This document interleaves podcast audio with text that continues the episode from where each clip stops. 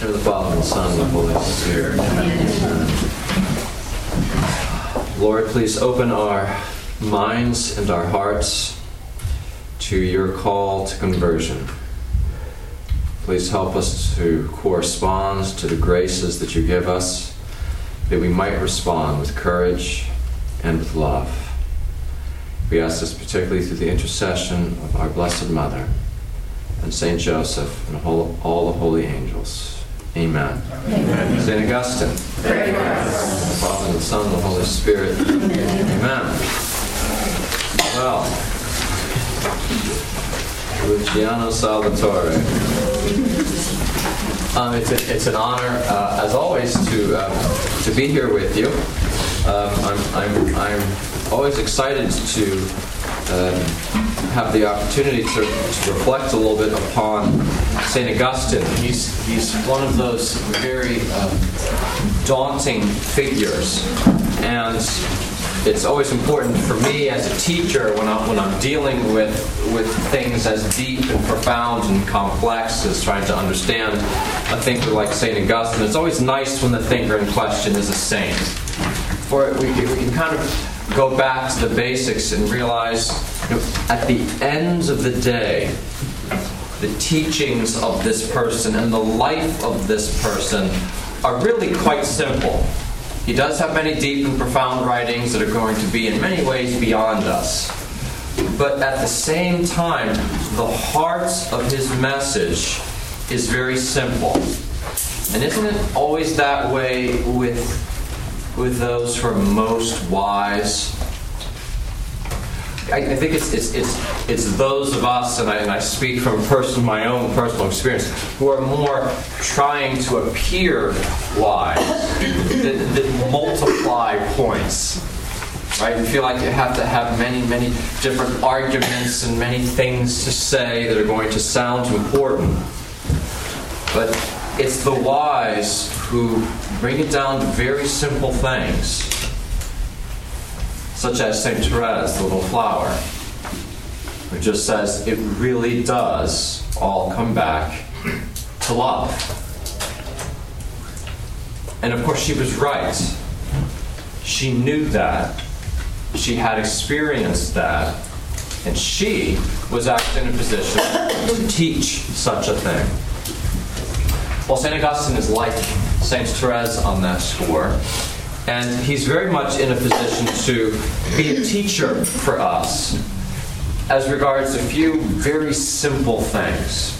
And so I, I, I, I'm going to try, in the spirit of uh, of the wise, such as Saint Augustine, to keep things um, rather simple today.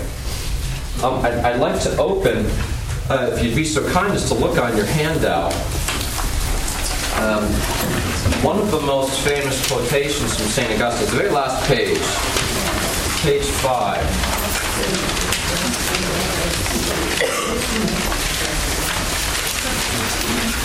Anyone else need one? And so, just, just to quickly familiarize yourself with the handout, page, page one is a few a, a few points and several of which will, will most of which will uh, go through quickly together in my presentation. Uh, page two, a principal dates in the life of Saint Augustine, uh, for your interest and reference, which I'll make a very brief reference to. And then you have three pages of quotations, most of which we won't look at together, um, all of which I think that you'll you'll find interesting, and if nothing else, if it inspires you to pick up the Confessions and read more in it, I'll be very excited. But at a few points today, I'm going to refer to some quotations, and the Roman numeral that comes first is the book number, and the Confessions are ten books. And then the number after the period is the chapter number, and those are universal, regardless of what translation you were to look at of Saint Augustine's Confessions. One of the most famous, again, is Book ten, Chapter twenty-seven, on your fifth page. It, it's normally translated, this is a slightly different translation here. Too late did I love you. It's often just translated, late have I loved you. O fairness, so ancient and yet so new. Too late did I love you. Book ten, chapter twenty-seven there. And as I was as I was reading that, what struck me is,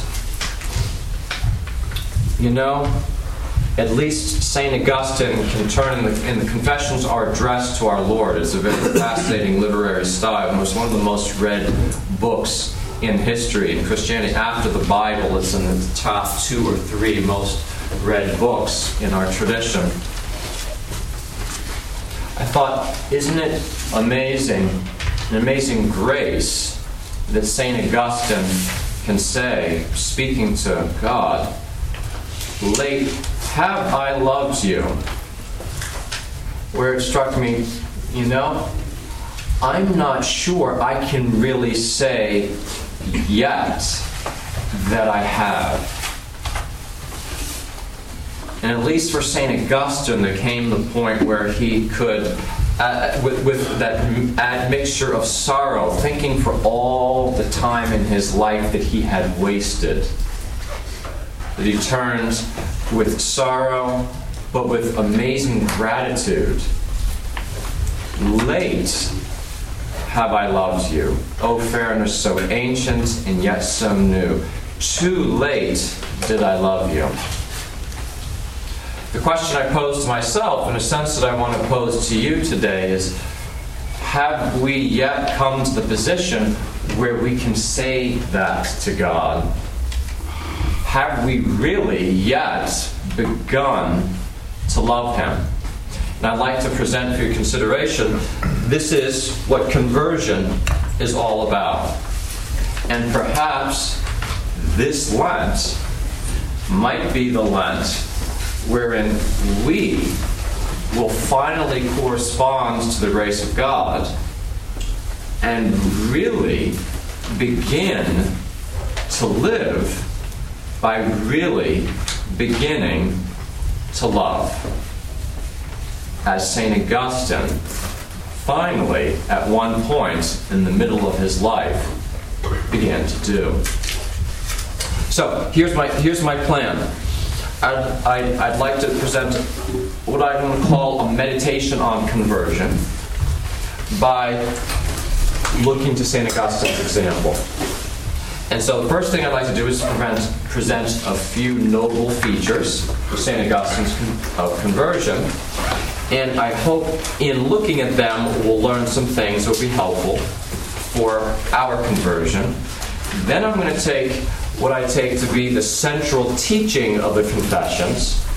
That will be the central teaching to help us judge how we are doing in being converted. And then ends with a few practical suggestions that I hope will fit well with Lent. And so if you would look at the first page of your handout, what I'm going to do, the, the suggestions I'm going to end with are the things at the bottom of the page, the possible Lenten and practices. The notable features of Saint Augustine's conversion are the ones in Roman numeral one at the top of the page.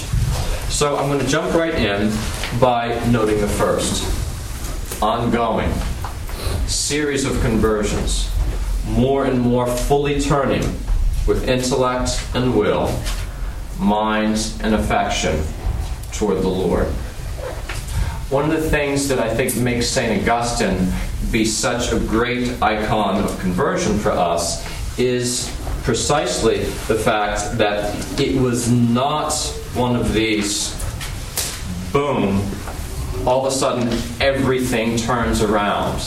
Like at, at the end of the day, that's not really uh, what normally happens, and it's not the way that we should think in terms of conversion. I think the, the deeper, the richer understanding of conversion is precisely a lifelong cultivation, and something that takes perseverance, that we must continually work at.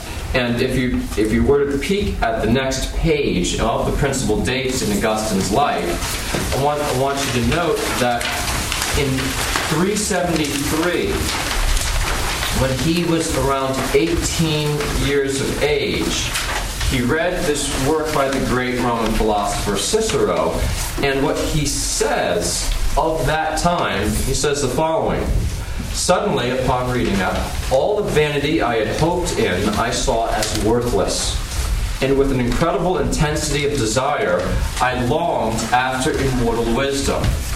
So at eighteen, there was this important moment where he realized, oh my goodness, there's much more important things to be concerned about. But the reality is then, look how much later he was actually baptized. He was baptized in Easter of three eighty-seven. Fourteen years later. The Confessions is mostly about those intervening years. For a good decade or so, he was dabbling in a heretical sect called the Manichaeans. Finally, he became a catechumen and became very serious about pursuing the faith. It would still be another two years before he was baptized, during which time he had a mistress.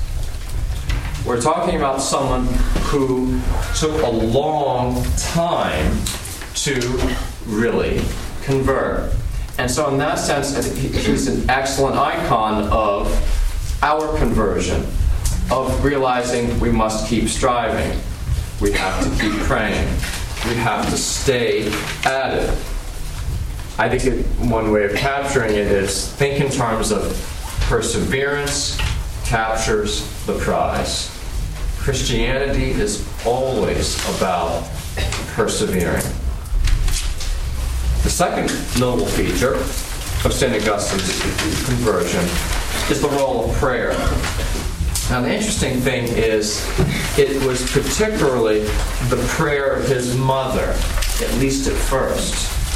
But in any case, it was prayer. At one point, uh, Saint Augustine says of his mother, in fact, when she had passed away, "I wept for my mother, now dead and departed from my sight, who had wept so many years for me, that I should live ever in your sight." He looked back upon her life for so many years of praying for him, and he realized that was the basis of this amazing grace of his being able to turn and come to life. There's a great story that Saint Augustine tells in Book three, Chapter twelve, where he's telling the story of his mother, who was going to a bishop and was continually hounding the bishop and just saying, "I've been praying so much. I am so brokenhearted about my son. What can I do? All I live for is that he might have the faith, that he might have the gift that I have. This is my son. What else might I want?" And she would keep going back to the bishop and going back to the bishop. And finally, Saint Augustine reports that the bishop said to her these amazing words, "Go your way, as sure as you live. It is impossible that the son of these tears should perish." Prayer, true, persevering prayer, always works. If conversion doesn't happen, one thing we know for sure, there wasn't enough prayer. Where there's true prayer, there's always true conversion. Third noble feature: specific sins presented a significant obstacle. In the case of Augustine, and again, perhaps a, a, a great, a great icon for many in our troubled culture, um, his particular area uh, that he had to work on was chastity. At one point, he says, "In fact, it was not really marriage that I wanted. I was simply a slave to lust." And this wasn't early on, this was later on in his process of conversion. practical insight. We all have specific areas that are special obstacles to our conversion. I think the, the thing that's so encouraging about Saint Augustine is to see, okay, clearly these things can be overcome. Clearly one can have these kinds of problems and still end up being a saint. But the nice thing is Saint Augustine takes them very seriously. I mean, as he looks back, he's very clear. This kept me from God. So it's so it's, it's a great balance of very much a trust in the mercy of God, and a realizing we are sinful, we need His help. But at the same time, of being very hard on us. Sins do keep us from God. We must treat them as such and go after them with all our strength, with all our power. Again, perhaps a particularly good theme for Lent, where the spiritual masters tell us we should ask ourselves, what are those areas that most of all keep us from conversion? If Lent's about conversion, one of our main practices should be, what are those areas of how we live that are keeping us from turning? And for Saint Augustine, he knew what it was, and he worked on it. The final um, noble feature of Augustine's conversion is, as they're saying in the handout, his central challenge, integrating other loves under one central love, the love of God.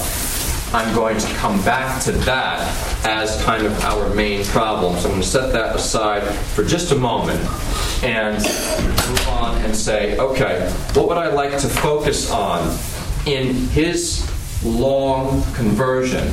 I'd like to turn to some things that he says in the later stages of his conversion that I think are most instructive for us. I think that we will find that we can relate to them.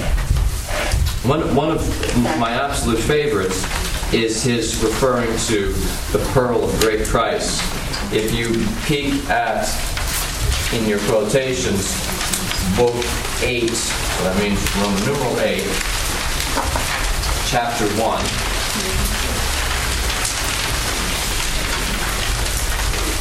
There's actually two quotations there from eight, one. So it's the lower one. So it's two-thirds of the way, three-quarters of the way down to page four. I had now found the pearl of great price, and I ought to have sold all I had and bought it. But I hesitated still.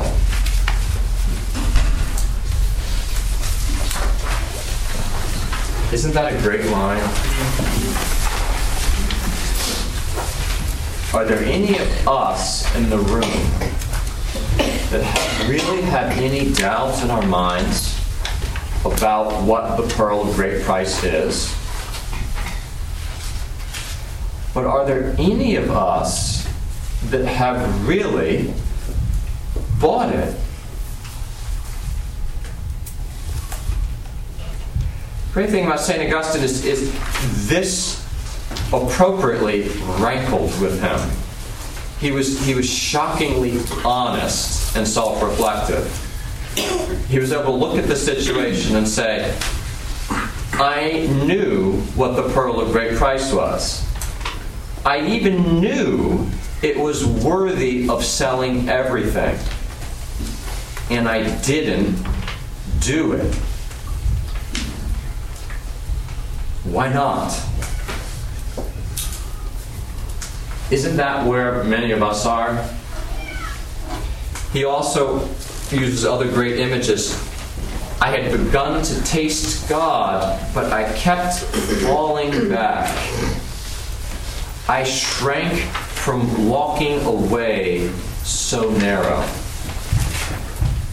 He says, I knew that Christ was the way to life, but I shrank from walking down a way that he could see was a very narrow and difficult way to walk. he talks about in his great self-reflection. I wanted to be holy. I, I willed it. But I didn't really will it. And isn't, isn't that brilliant? I willed it, but I didn't really will it. It just says, if I really willed it, I would have done it, but I didn't. Doesn't this all sound very familiar? Isn't this where the rubber ultimately meets the road for us? We're kind of converting, but we're not. And for you and me, it's not a matter of, well, we need to discover, I mean, like, like Scott Hahn did, we need to discover, well, okay, you know, the, the, really the Pope does have authority in the church. Or we need to discover, here the Catholic Church is the one true church, so I can convert and become a Catholic. That's not what's going on for us. Conversion is a matter of changing our heart, of turning our face and turning our life, dare I simply say, of turning all our love towards Him and then living it. Are we going to do it, or are we not? This is the challenge that Saint Augustine presents us with. I suggest for our consideration, it's actually helpful to realize that we are lukewarm. Here's a reading from Revelation, book three, chapter fifteen. I know your works. You are neither cold nor hot. Would that you were cold or hot. So, because you are lukewarm and neither cold nor hot, I will spew you out of my mouth. For you say, I am rich, I have prospered, and I need nothing. Not knowing that you are wretched, pitiable, poor, blind, and naked. Therefore I counsel you to buy from me gold refined by fire, that you may be rich.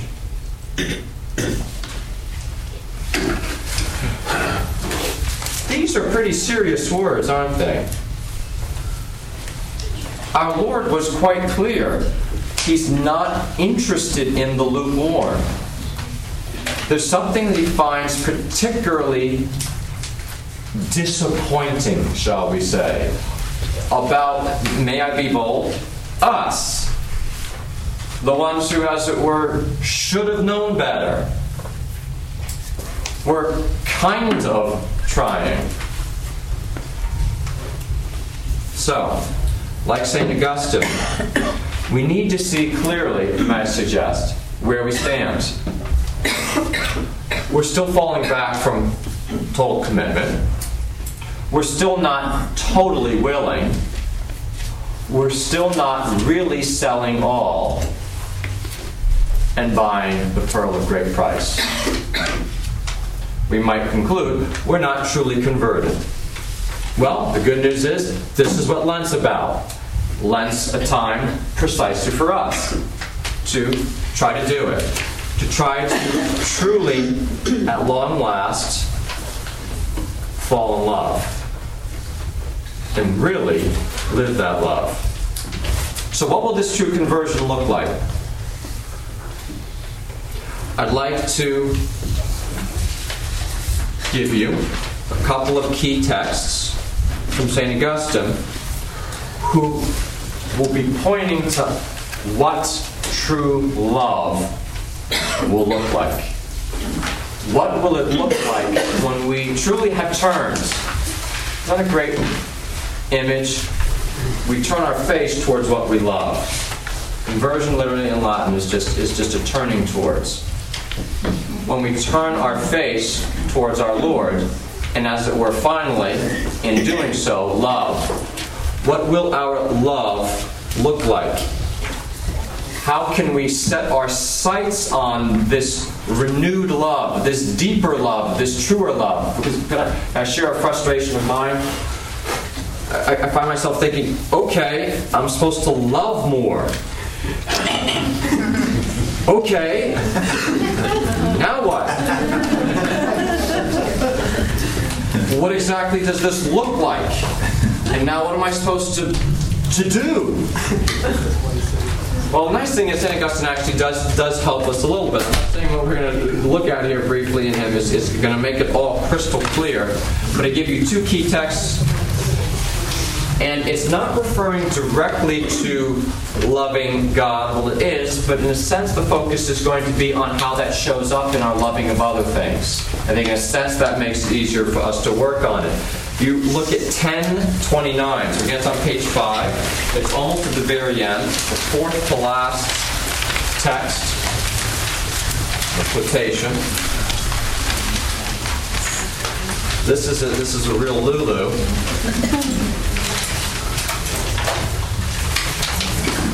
Interesting side note, in Saint Thomas Aquinas, when he in his treatise on love, where he's talking about what the perfection of love looks like, he quotes this line from the Confessions. Remember, Saint Augustine talking to God. For he loves you too little, who loves anything with you, which he loves not for you. Isn't that an amazing line? I'm going to stop right there. He loves you, God, too little, who loves anything with you, which he loves not for you. The other one that I want to draw your attention to, we'll come back to that one in just a minute, is four nine. So it's on the first page of the quotations, which is page three, and it's right in the middle of the quotations, uh, page of quotations.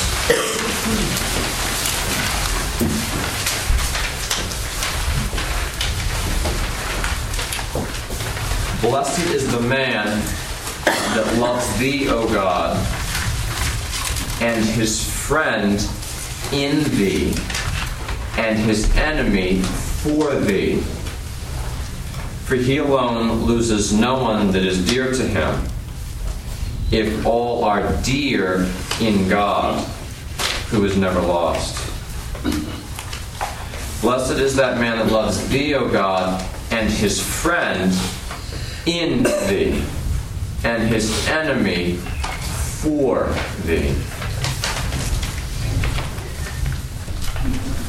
Saint Augustine is using a lot of prepositions here to try to help us understand how the love of God is going to show up in the other things that we love. Clearly, he's saying we must love God first. But he's saying much more than this. We need to love God more. He's saying much more than this. It's much more than just we need to love God more and other things less than God. This is a true statement, but it's not the main point. We need to love all else in God and for God. It seems to me, in Saint Augustine's words, those are the two key prepositions. When we come to the point where we love God first, and then absolutely anything other than God that we love, and there are many things worthy of our love other than God, in, other than including ourselves, that we love all of these things in God and for God. What exactly that means, I'm not going to be able to tell you here tonight. But here's the good news. Saint Augustine and the other great spiritual masters say it again and again and again. And so we, who would be disciples, need to take those words and, if nothing else, try our best. Bend our energy to try to figure out what they mean. For in them is the key to really loving. Therein is the key to loving as we are. And we must pray. We must examine to try to find out what it means. I have a couple of suggestions as to how we can try to understand it. But I want, I want to begin in honesty by saying to you, the more I think about these things, the more I read these men, I realize the main reason I'm not good at explaining what they're talking about is because I haven't really done it yet. And the only people who can most of all understand it and thus really have the wisdom to explain it is those who have done it. And I wouldn't be honest if I didn't say that to you. How can we still strive to understand what they mean? What questions might we ask ourselves to examine our love? So what I'd like to do right now, this is, this is the hardest part of what I'm going to do. It's, as it were, the most, the most philosophical part. I want to spend just a couple minutes to try to get inside these phrases, these key lines that Saint Augustine is saying, that all of masters repeat. We have to love God first, and anything else we love, we're loving in Him, we're loving for Him. Or another way they say it, we love them because we love God. See, that's more than just saying we love God first. We would need to get to the point where everything else we love, we love it because we love God. It's one thing to say the word, it's another thing to enter into the reality. Might we begin by asking ourselves, as regards anything that we love, why do I love it? This is not an easy exercise, but isn't it an important one? I can look at my life and I can ask myself, why do I love teaching? There's many different reasons I might love teaching. Why do I love gardening? For that matter, why do I love my wife? Why do I love my children? There are good reasons for love, and there are not so good reasons for love. How do I judge whether I'm loving them because I love God? Can I really look at my wife and say, I love you because I love God?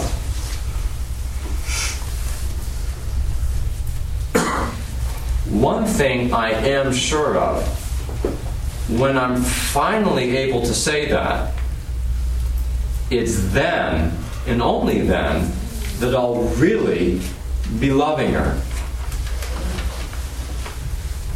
And the same thing for my children. And the same thing for my students. I will have grown in the love of God so much that it is the reason that I would burn with love for anything else that's important to me. Perhaps we might, we might try to put it this way.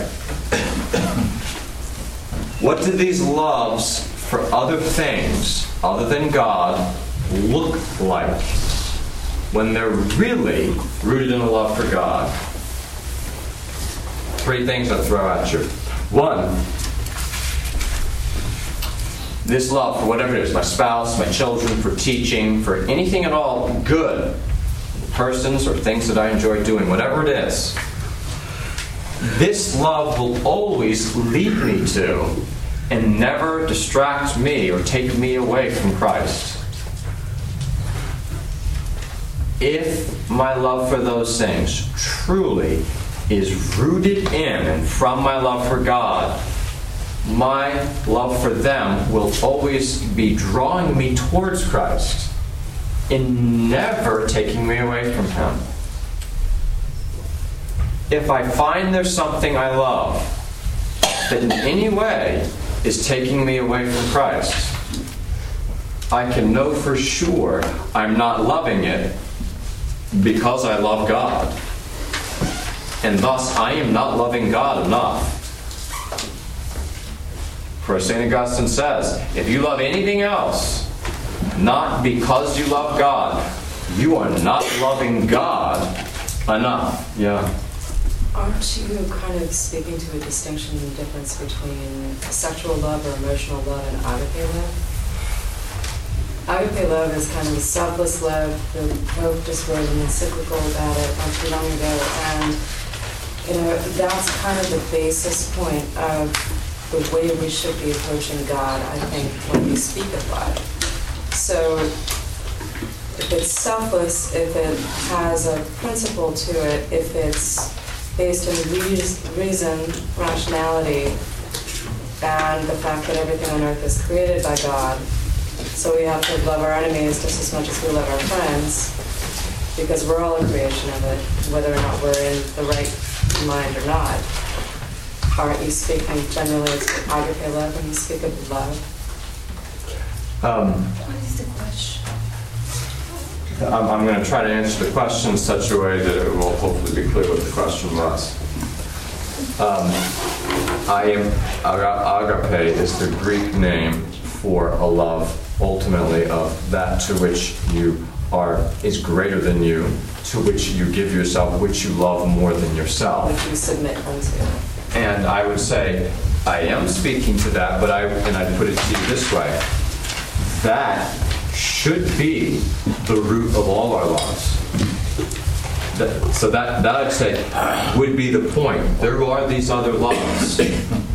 But ultimately, the perfection of love is to have any other love, whether it's the love of friendship, whether it's the love of eros, be growing out of that love, and then they all can be themselves and be most true. So that's a, that's a very good question. My second, so my, my, my second point then of how we will recognize something about this love. The first was that it will always lead me to and never distract me from Christ. The other is my love for whatever it is will always tend to build up God's kingdom on earth. Always pray that thy kingdom come. My loves, whatever they are, whatever it is other than God, would be tending to build up his kingdom. Why? It will put him first.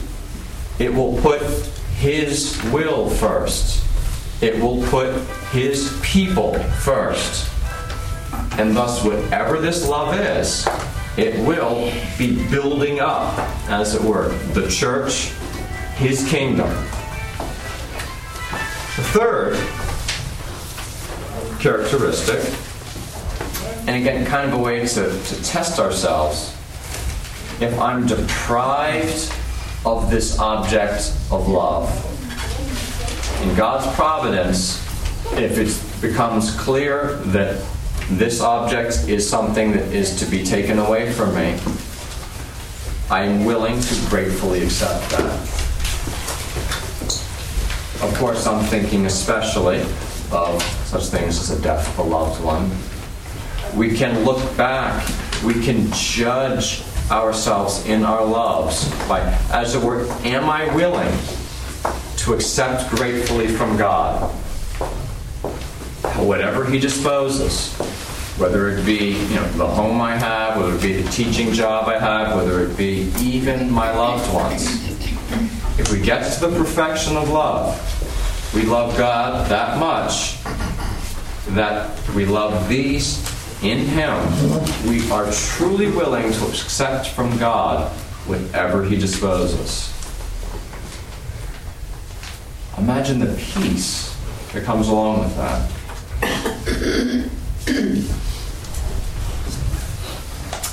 Again, to begin to heed this call of what it looks like to love God enough, to love him as Saint Augustine says, so that we love everything else in him, for him, and because of him, is going to take a lot of energy on our part, even simply to understand what it is. But this is Christianity. This is holiness. This is life. Our life, we might find burdensome. Our life, we might find frustrating. I present for your consideration, to the extent that we do, it's always because our love is anemic. To the extent that we are frustrated, to the extent that we are burdened, to the extent that we are unhappy, Saint Augustine would have us see it is simply to the extent that we have not turned our face to Him and do not love Him enough and other things in Him. Now, right here, I think is is is really the key and perhaps the most difficult thing for us to understand and to respond to. We are responsible for our love. I think one of the classic misunderstandings of our culture is to see love as more something that happens to us. We more associate love with a feeling. And so we have the tendency to make the judgment, well, either our love is there or it is not. And this is not something that is so much in our control. I present for your consideration that this is the nub. This is the nub of the whole situation. Are we going to step up and realize love is in our power to be able to give? I present for your consideration that the problem in how we understand love is particularly evident in the approach to marriage today. And didn't God always use spousal love as the great image for His love for us? It is not the dominant view. Love happens. And then, hey, sometimes love grows cold. What are you going to do? How many spouses have found themselves in a situation where their attitude has been, oh, well, I'm just not really feeling the love anymore. Can I be blamed for this? And the next thing you know, life's going in another direction. Is this not a fundamental abandonment of the very root of life? Love, in the critical sense, is in our control. And to stay with the spousal image, it is our place, our obligation to cultivate that love. And not simply expect that it happens. Isn't it exactly the same, then, in our relationship with God? How many of us Christians are doing to God, dare I say, exactly what we're doing to our spouses? We're saying, hey, I'm just not really feeling this. And so we don't do it. We don't cultivate love and make it happen. But God, going way back, had shown us something about love when He commanded it. If love were simply something that happens, that's out of our control, then He could not have had it all hinge upon the one great commandment, where He said to His people, the one thing that you will write on your doorposts, that you will hang around your neck, that you will live and breathe and teach your children and think about all day long, is my commandment to you. Hear, O Israel, the Lord our God is one God. And you shall love Him with your whole heart, and your whole soul, and your whole mind, and your whole strength. The whole relationship of God to His people is built upon He commands us to love, And he, of course, then empowers it. But we have to step up and do it. We have it in our power to love him first and love him more than all else if we want to. Because if we want to, we'll turn to him and he'll give it to us. In conclusion, then, let's look quickly at what I just put down as a few possible Lenten practices in the spirit of this notion of conversion that we've gotten here from Saint Augustine. One, turning to Jesus in the Eucharist and in his Word. The Eucharist, of course, is him in his very person, in his Word is in how he expresses himself to us, particularly meaning their sacred scripture. The remedy for our lack of love. In his company and presence, we fall in love. I think that this is the main thing that we can learn from Saint Augustine. What do we do? If we ask Saint Augustine this question, okay, we want to grow in love, we're willing to take responsibility for it, and we're willing to step up to the plate and make it happen. So what should we do? I think he's going to say, place yourself in his presence. Go to him that you might fall in love with him. In a sense, it sounds a little bit like a good, a good retreat for spouses, too. A certain quality of how time is spent together, to cultivate again, as it were, a falling in love. To cultivate it. Same principles always at work. With God, we need to place ourselves in his presence. The nice thing is, this always works, because here we have what is simply, ultimately, love itself. We place ourselves in his presence, and we will fall in love with him. We go to him in the Eucharist, which he has given us as his way of sharing his love with us. We go to him in his Word, what he has given us to share his love with us. Second, prayer with this specific intention, that God reform, that he redirect our desires, desires meaning loves, that he deepen our love for him, charity, and make it the source of all our affections. Just peek really quickly at um, six eleven and eight four.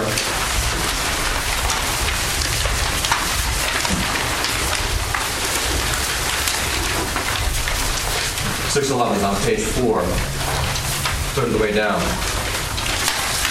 I thought that continency was a matter, by that I mean chastity, was a matter of our own strength. And I knew that I had not the strength, for in my utter foolishness I did not know the word of your scripture, that none could be continent unless you give it. And truly you would have given it if with groaning of spirit I had assailed your ears, and with settled faith had cast my care upon you. He's given that sense of, if we want to change our desires and our loves, ask him to change them. That's what's in our power, to ask him to change it. eight four, just a little bit down uh, further on page four, is actually an example of his prayer where he's asking God to change his love. Haste, Lord, and act. Stir us up. Call us back. Inflame us. Draw us to you. Stir us up. Grow sweet unto us. Let us now love you. Let us run after you. Could God possibly resist a prayer that asked him to fall in love with him? Well, finally, bodily, mod- bodily mortification. It wouldn't be Lenten suggestions if we didn't have this. Saint Augustine made that a very important part of his project, both as, rep- both as reparation and as part of our efforts to reform and redirect our desires. I just throw this in here because I just wanted to throw this at you. The thing that I take from Saint Augustine is bodily mortification is all about love. The only reason that the Church calls us in Lent to fast and to do penance is somehow the Church in her wisdom knows that our willingness to do that is just an essential part of our purifying our loves, of our setting certain other things aside so as to be able to turn. So I find it very encouraging to think in terms of it's all about love. The only reason I'm suffering this pain right now and I'm willing to discipline my body is that by disciplining my body, I'll somehow be unencumbering my spirit that I might be able to turn and turn all more effectively. At the end of the day, then, perhaps we might think in terms of the pearl of great price. The true pearl of great price requires much.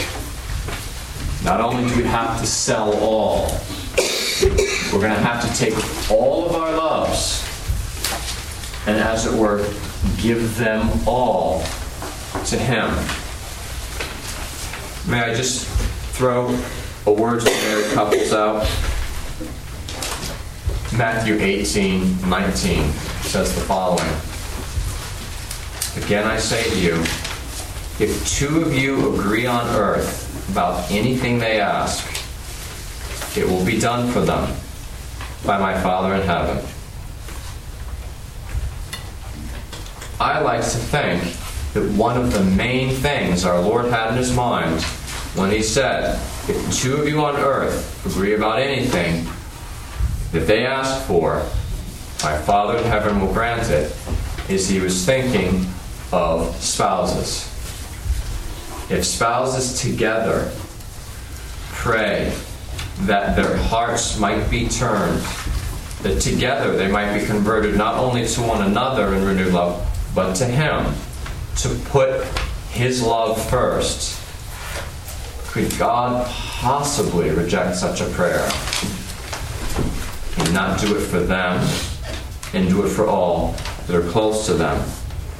Perhaps we can all pray together that we, like Saint Augustine, someday will be able to say, late, indeed late, but finally, finally, I have loved you.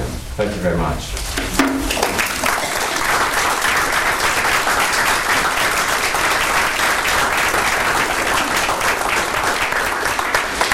I know some of you have some questions. I also know that we're a little bit past our time, which is my fault. So why don't we do this? sixty seconds. You can stand up. If you need to leave, go ahead and go out the door. If you want to stay for a few, and some of you know I only go a couple questions so we don't stay too late, um, you can stay around. So if you need to leave, go ahead, stand up, and exit stage right.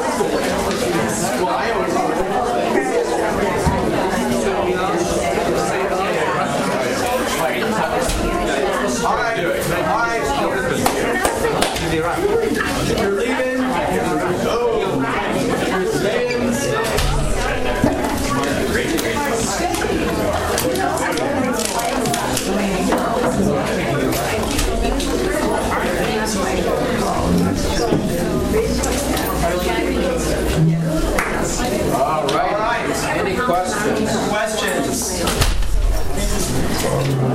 Yes, sir.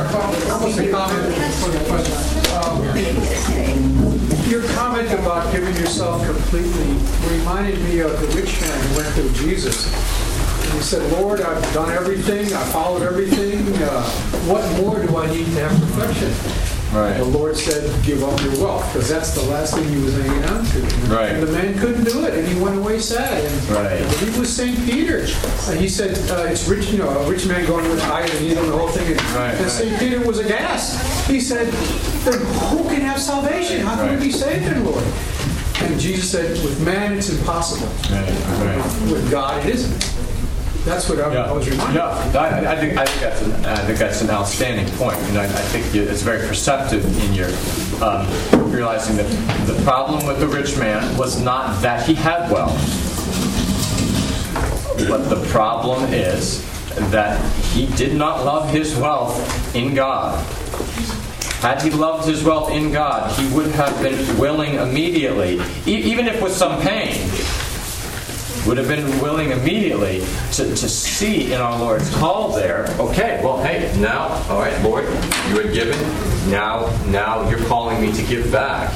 That's it. And, and, and the radicalness of that call of love, you're so right, I mean, it strikes Saint Peter saying, Lord, please, I mean, you, you can't you can't be serious, but he is serious. Our Lord does not back off. It is, it, and it's, you know, riches. Riches are such a are such a funny thing. It's, you know, I think it's very easy for us to, to at times. I, I, sh- I shouldn't say us. I should say me. Um, I don't want to implicate anybody else. To to think in terms of, well, you know, hey, I mean, it's very clear in Christianity. There's nothing, you know, intrinsically wrong with riches. It's very easy to get to get quite comfortable thinking about in that term, which is true. But at the same time, it's very clear from our Lord and from all the fathers of the church that there is a unique temptation in riches, a unique temptation to love them not in God and for have them to have them distract you, to distract you from really converting and turning. And it's and it's those that are wealthy in a sense, in many ways, that includes all the people probably in the room um, in comparison to, of course, so many in the world. That we really have a specific challenge there if we're really going to be serious and realize what Saint Peter saw was so radical about what our Lord was saying. I think that's an outstanding point. But was the, was the rich man not saved? Was he not saved? Yes. Um, that that's a good question. I don't I don't think that we, we, we know for sure whether the rich man is saved. I think it depends on what he did after that. Um, Um, well, you know, that would be the type of thing that the fathers of the church might um, might comment upon. You know, another similar one to that is, um, what about the elder brother in the story of the prodigal son? Um, the, these men who it, you know, didn't seem to have done anything terribly wrong, but their heart clearly wasn't where it was supposed to be. Now, the good thing is, at the end of the day. Um, Oh, I think it's, it's always good to, to go with the mercy side. Well, ho- hopefully, you know, hopefully God saves, you know, saves them. But I think for our deliberation, it's very clear for uh, they're not where we want to be in any case. Fair. So, thank you very much, Sabatina. Um, you focused on the love of God as our ultimate goal, and I know one of your favorite topics is the importance of friendship in our lives. And I was just wondering if you might tie those two things together and, you know, how do the two things relate? Friendship and the love of God. Um, well, thanks thanks, thanks for asking that. I, did, I, I just throw this out. You know, it's something that could have been emphasized here. And, I mean, Saint Augustine is big on the, uh, on, on the friendship theme himself. And friends as sharing their life together. Friends as sharing their hearts together. As sharing their minds together, and at that as a great archetype, it's itself a great icon of our relationship with God as friends. Of course, we have to have a, we have to have a deeper notion of friend, not the kind of slap on the back kind of friend, but friends who, as it were, truly love one another. One of the neat things about friendship is when we love a friend, we love what the friend loves, even precisely because the friend loves it. And that's a nice way, I think, of, of, of bringing out also. If we truly love God and with a full and rich sense of friendship, we will love what He loves precisely because He loves it.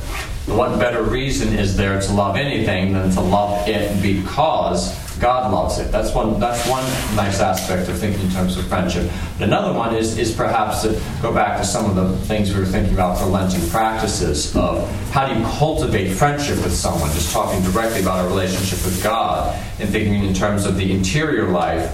One of one of Saint Thomas's famous uh, famous favorite things to, to say about the interior life is to, interior life is cultivating conversation with God. And if friends, if friendship always grows in conversation, that our interior life is precisely a conversation with God. We are cultivating our friendship with Him.